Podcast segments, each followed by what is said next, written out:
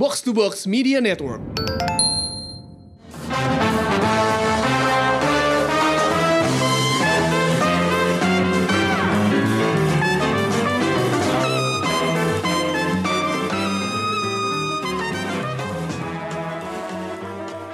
Halo halo pendengar Showbox, jumpa lagi dengan gue Lisa. Dan gue Amy. Kali ini kita bakal ngomongin Mang, film terbaru dari David Fincher yang baru aja tayang di Netflix. Jadi lo nggak perlu keluar dari rumah untuk nonton film ini.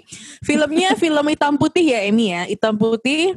Uh, Ya. Dan kita bakal bahas um, mungkin dikit aja sesi um, sesi apa namanya non spoilernya gitu ya. Cuman sebelum kita mulai mungkin lo dengerin dulu da- trailer dari film Mang. Meg, it's Orson Welles. Of course it is. I think it's time we talked. What is it the writer says? Tell the story you know. Hello, everyone. Make yourself to home, Mr. Mankiewicz, or shall I call you Herman? Please call me Mank. Mank. Mank. Mank. Mank. This is Herman Mankiewicz, but we're to call him Mank. Mankiewicz. Herman Mankiewicz, New York playwright and drama critic. Turned humble screenwriter, Mr. Hearst. This is a business where the buyer gets nothing for his money but a memory. What he bought still belongs to the man who sold it. That's the real magic of the movies. Thunder, lightning, blood, fire, religion. Help! Someone save me! All in one film. That's director proof. That's why I always want Mank around. Nah itu dia tadi trailer dari film Mac. Eh, tadi gue udah bilang kalau film ini disutradarai oleh David Fincher. Nah ini tuh uniknya ditulis oleh eh, almarhum bapaknya David Fincher alias Jack Fincher. Jadi eh, ini tuh mungkin beda dari film-film David Fincher lain yang pernah lo tonton gitu ya. Jadi gue nggak ngerti nih eh, gimana proses kreatifnya seorang sutradara yang bikin film dari dari skrip almarhum bapaknya yang itu ditulisnya tahun 90-an seingat gue tadi gue baca-baca gitu ya. Hmm. tahun 90-an gitu. Jadi eh, kayaknya emang ini nih emang nggak sempet ini sempet lama banget nggak jalan gitu ya. Padahal si David Finchernya konon pengen banget bikin gitu. Em, dan memang jadi beda banget dengan karya-karya dia yang sebelumnya gitu. Dan ketika gue pertama kali nonton film ini gue sempat berharap karena kan ini tentang scriptwriter namanya Herman Mankiewicz yang yang bikin eh, ini screenplay buat Citizen Kane. Jadi kalau di dunia perfilman Citizen Kane itu udah kayak dewa. Dia itu film yang sangat Ya. dijunjung tinggi oleh semua orang yang ada di dunia film gitu ya. Jadi kayak kalau lo nggak nonton Citizen Kane tuh kayaknya wah lo nggak ngerti film sih lo nggak suka kayak gitu. Kira-kira adalah anggapan seperti itu gitu ya. Jadi ketika ada nih bio, eh, drama biografi tentang screenwriter yang bikin Citizen Kane, gue pertama kali denger itu ya gue gue mikirnya yang kayak oh berarti dia pengen bikin The Making of Citizen Kane. Gue kira kayak gitu, ternyata enggak. Ya nggak, Amy? Sekarang eh, mungkin gue tanya dulu Amy nih pendapat tentang Iya film itu ini. ternyata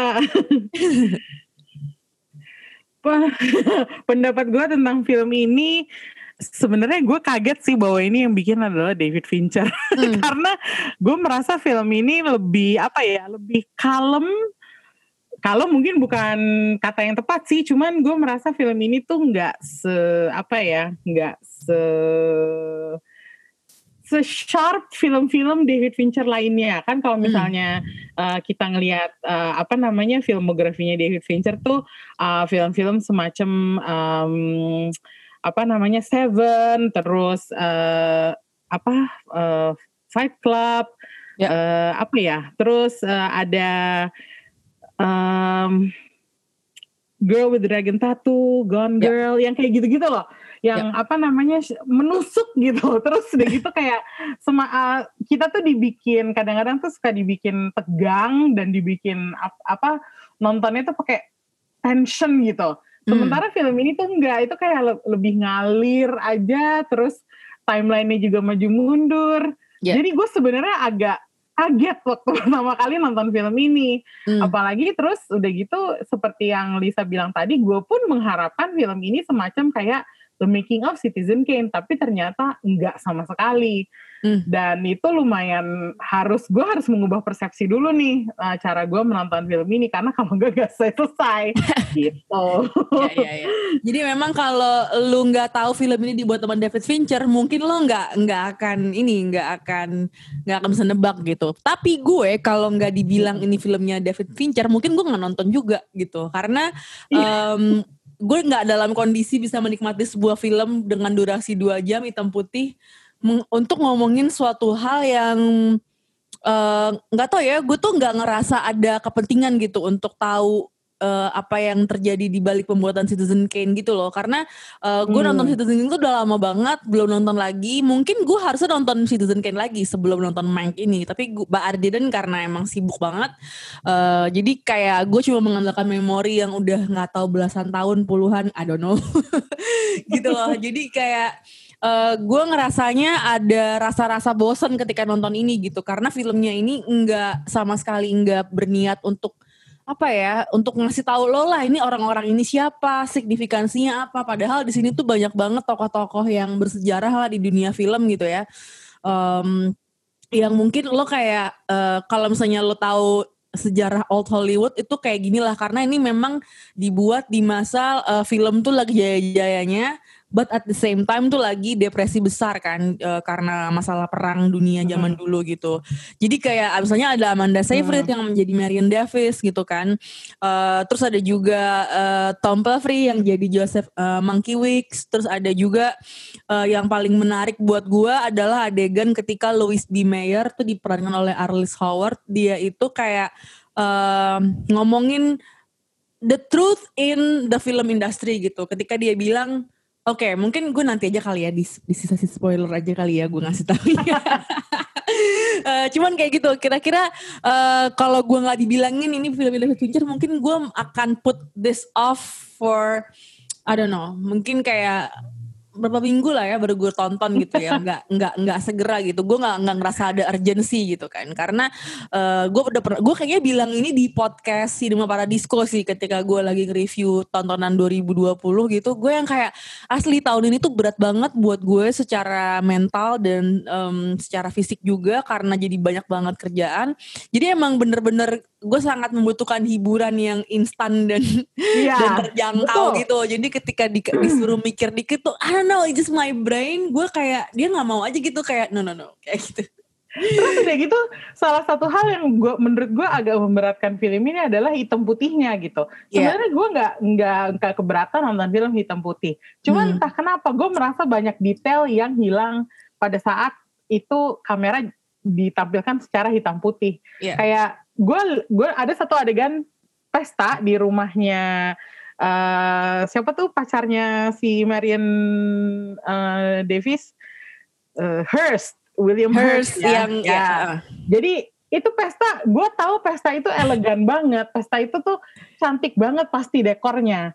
Tapi karena hitam putih, yang kelihatan hanya abu-abu doang, dan itu jadi bikin gue nggak bisa ngenalin wajahnya satu orang dari orang lainnya, gitu. Jadi gue agak-agak gimana ya, gue ngerasa ada miss opportunity aja di sini. Gue ngerti kenapa dia pengen pakai eh, hitam putih eh, untuk menam- menampilkan kesan bahwa ini film klasik, ini ini seperti film zaman dulu gitu. Cuman I don't think it works in this case karena setnya itu lumayan grand dan itu lumayan uh, detailed gitu. Jadi Ya. kalau menurut ha, kalau kalau aja filmnya berwarna mungkin gua akan lebih apa ya, uh, lebih entusiastik melihat film ini, menonton film ini dan ngikutin Ya. ceritanya karena jadinya nggak harus nebak-nebak orang ini sama nggak ya sama yang tadi gitu. karena hitam putih gitu. Jadi gua nggak ngelihat kayak gua nggak bisa mendeteksi adanya perbedaan antara satu karakter sama karakter lain gitu. Susah Ya. gitu buat gua. Oke, kita langsung aja kali ya masuk ke sesi spoiler biar gue bisa ngelanjutin tadi apa yang gue maksud ketika adegannya MGM, MGM. Iya iya iya. Oke, kita masuk ke sesi spoiler. Nah, tadi ketika gue bilang ada karakter yang sangat menarik perhatian gue adalah adegan sih, bukan karakter ya. Mungkin adegan adalah ketika si Louis B. Mayer, ini salah satu petingginya ya, ini dia co-foundernya Metro Gold, Metro Goldwyn Mayer atau MGM, eh, dan dia tuh bener-bener kayak ngomong frankly aja gitu tentang industri film, tentang bisnis gitu kan.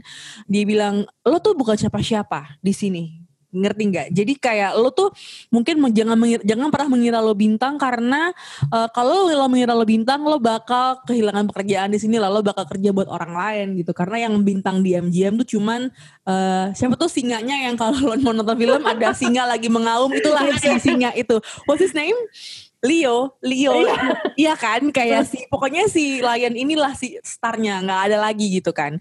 Dan yang paling menyentuh adalah ketika dia bilang kita ini kerja di industri di mana orang bayar sesuatu, but they don't own anything that we make, kata dia gitu. Kayak they own the memories, but nothing else gitu. Jadi kayak kita kita masih punya copyrightnya, kita bisa bebas ngapain aja dengan film-film dan karakter-karakternya, dengan ceritanya gitu kan. Mereka cuma datang, mereka bayar, dan habis itu mereka punya memori. That's it gitu. Jadi kayak itu bener-bener menurut gue eh, untuk ngedenger kayak gitu di saat sekarang di mana industri media tuh udah sangat tersaturasi. Nggak cuma media doang ya semuanya lah ya tersaturasi karena ada streaming ada segala macam dan orang bisa bikin konten semuanya.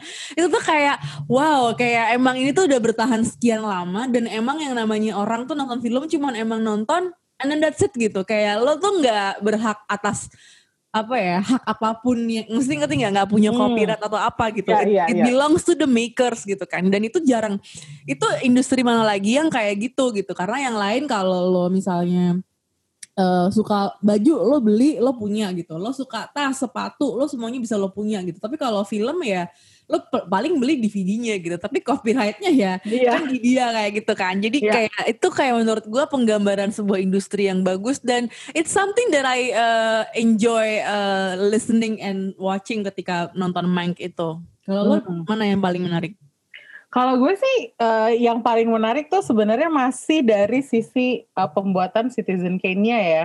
Hmm. Maksudnya eh, gue tertarik dengan caranya eh, si Mank ini. Pertama kali dia eh, menerima pekerjaan ini karena dia butuh pekerjaan ini sebenarnya butuh uangnya gitu. Dia setuju untuk tidak menaruh namanya di naskah.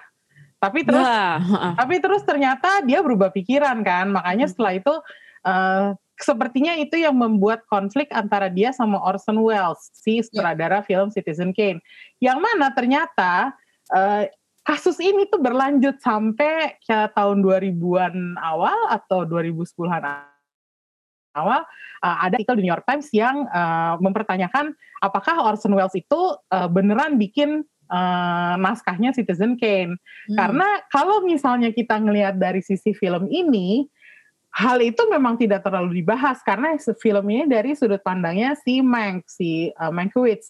Uh, tapi kemudian setelah di di apa dipelajari lebih lanjut, uh, sebuah artikel gue lupa dari mana um, menyatakan bahwa iya memang ini ada tur- uh, campur tangannya Orson Welles dan cukup signifikan supaya dia bisa dapat uh, kredit penulisan naskah. Makanya akhirnya pada saat film Citizen Kane memenangkan Oscar, Iya. uh, dia dikredit sebagai uh, film yang ditulis oleh Mankiewicz dan Wells gitu. Dan Hmm. ini tuh gue sebenarnya sangat tertarik dengan sisi itunya ya, karena gue mikir, wah kalau di zaman sekarang masih kayak gini nggak ya?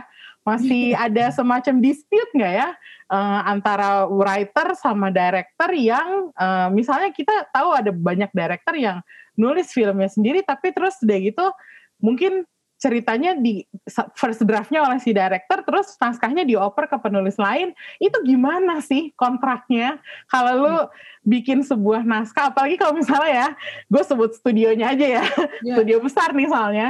Disney gitu Ya. Disney dia tuh kadang-kadang suka ada story by screenplay by itu kredit macam gitu tuh how do you work that out gitu Ya. It- itu agak-agak apa ya kalau menurut gue itu eh, suatu yang buat di kepala gue eksotis karena kalau misalnya lu lihat perfilman Indonesia kadang-kadang penulis naskah ya penulis naskah sutradaranya orang lain gitu Hmm. dan apa eh, jarang ada kayak semacam overlap gitu.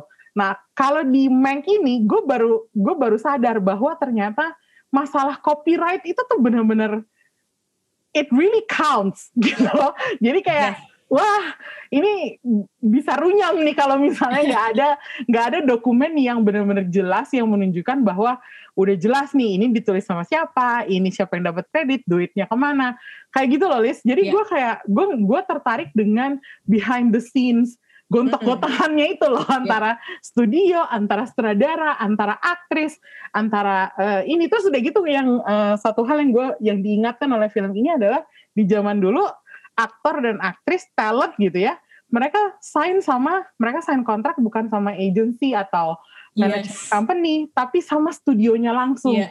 Wah, kalau menurut gue zaman sekarang ini kayaknya rada susah sih. Iya iya iya. Jadi gue iya tadi menarik banget sih. Cuman memang gue men- menantikan mungkin nanti pas liburan ya ketika udah nggak sesibuk sekarang itu mungkin gue nonton Citizen Kane lagi dan dilanjutkan sama film Mank ini sih. Karena menurut gue mungkin ini eh, harus interchange harus saling ngelengkapin gitu kan nontonnya. Mhm. gitu dan eh, gue ketika nonton film ini gue langsung mikir gini kenapa ya Netflix nerima eh, film kayak gini gitu karena gue langsung mikir ini ada politisnya juga mungkin pengen eh, Oscar bait juga karena kan ini kalau lo bikin film yang ngomongin industri film itu kayaknya Ya. eh, orang-orang itu suka gitu kan kayak kita udah buktikan dengan di artis dengan banyak banget kan dengan film-film yang eh, bercerita soal industri film Amerika itu biasanya akan mendapatkan tempat khusus lah di di, di hati para pemilih-pemilih eh, Oscar gitu. Jadi kayak eh, it's so funny karena kita baru minggu lalu ngomongin Disney dengan segala usahanya membesarkan eh, studionya ya, nggak cuma film besar doang tapi juga Disney Plus sebagai eh, streaming service terbaru gitu ya.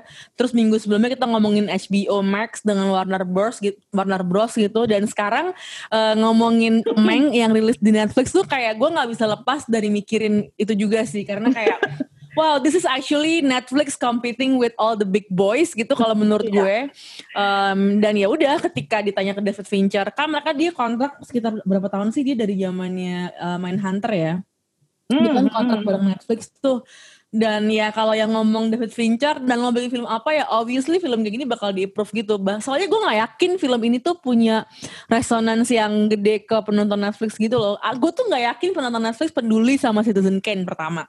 Terus Ya. eh, apalagi ini film hitam putih dan ini tuh dramanya yang kayak tadi gue bilang dia tuh bahkan nggak nggak nggak nggak terlalu peduli buat ngejelasin siapa karakter-karakter di film ini gitu loh. Jadi kayak Ya. kalau lo nggak ngerti sejarah Hollywood atau sejarah sinema, ya lo nggak peduli aja gitu kalau menurut gue. Dan itu kayak agak agak absurd gitu buat se- sebuah streaming service buat nge-proof yang kayak gini. Menurut lo gimana? Dan ini ini menarik banget sih. Untung lo eh, apa namanya pick up this topic ya, karena gue baru sadar bahwa setelah gue baca-baca lagi, ternyata filmnya sempat dirilis di bioskop oleh Netflix. Jadi Netflix tidak hanya mendistribusikan film ini lewat streaming, tapi juga di bioskop. Jadi itu tandanya si Netflix itu sebenarnya nggak anti loh sama bioskop. Kayaknya kalau misalnya dia bisa cari untung dari bioskop konvensional, dia akan cari untung juga. Sayangnya aja, mungkin film ini karena terlalu apa ya? Ya itu yang tadi eh, apa namanya Lisa bilang eh, tidak terlalu resonate dengan eh, penonton Netflix. Ternyata filmnya juga nggak terlalu diperhatikan oleh publik gitu. Karena subjeknya rada susah sih, rada rada apa namanya niche gitu. Kalau lo pencinta film banget, lo mungkin akan tertarik nonton film ini. Tapi selebihnya kayaknya enggak gitu. Jadi Oke. filmnya hanya diputar selama berapa minggu di bioskop, terus habis itu masuk ke Netflix. Iya. Dan kalau menurut gue eh, ini emang tanya Netflix untuk eh, dapat apa ya semacam Oscar Pengakuan. buzz, iya pengakuan juga gitu, Oscar buzz juga gitu. Ya, Karena Oscar Buzz, kalau lo lihat Ya. kalau lo lihat yang main Gary Oldman, Yes. terus Amanda Seyfried, terus Lily Collins, itu lumayan nama-nama yang sering ini ya, sering lumayan masuk ke jajaran nominasi Oscar Ya. gitu, ataupun kalau bukan nominasi presenter lah. Jadi kalau menurut gue itu ya ini mungkin Netflix bid for Oscar in I think it's 2021. yeah, I think that's that's what it is, ya. Ya, jadi kalau menurut gue mungkin ini sebenarnya bukan kayak film yang tipikal lo bakal temuin di Netflix gitu dan mungkin nggak bakal ditonton juga. Orang gue baca hasilnya bahkan nggak sebagus sama filmnya uh, si Aaron Sorkin yang The Trial of Chicago Seven, di mana Hmm. film itu masuk uh, top 5 sementara film ini hanya masuk top 10. Jadi sedikit lebih rendah posisinya dibandingin Ya. The Trial of Chicago Seven. Jadi ya emang mungkin ini film nggak ada yang nonton. Kita aja kerajinan nonton film film hitam putih di Netflix gitu. Cuman eh, ya ya nggak ada salahnya juga sih Netflix bikin kayak gini. Mungkin ini eh, salah satu langkah yang diambil untuk menunjukkan keseriusan dia. Eh kita tuh juga juga punya loh yang film Ya. serius kayak gini gitu. I have a very uh, difficult question buat lo untuk mengakhiri episode kali ini. Waduh. Jadi Oke, ba- bagusan Mank atau Alien 3?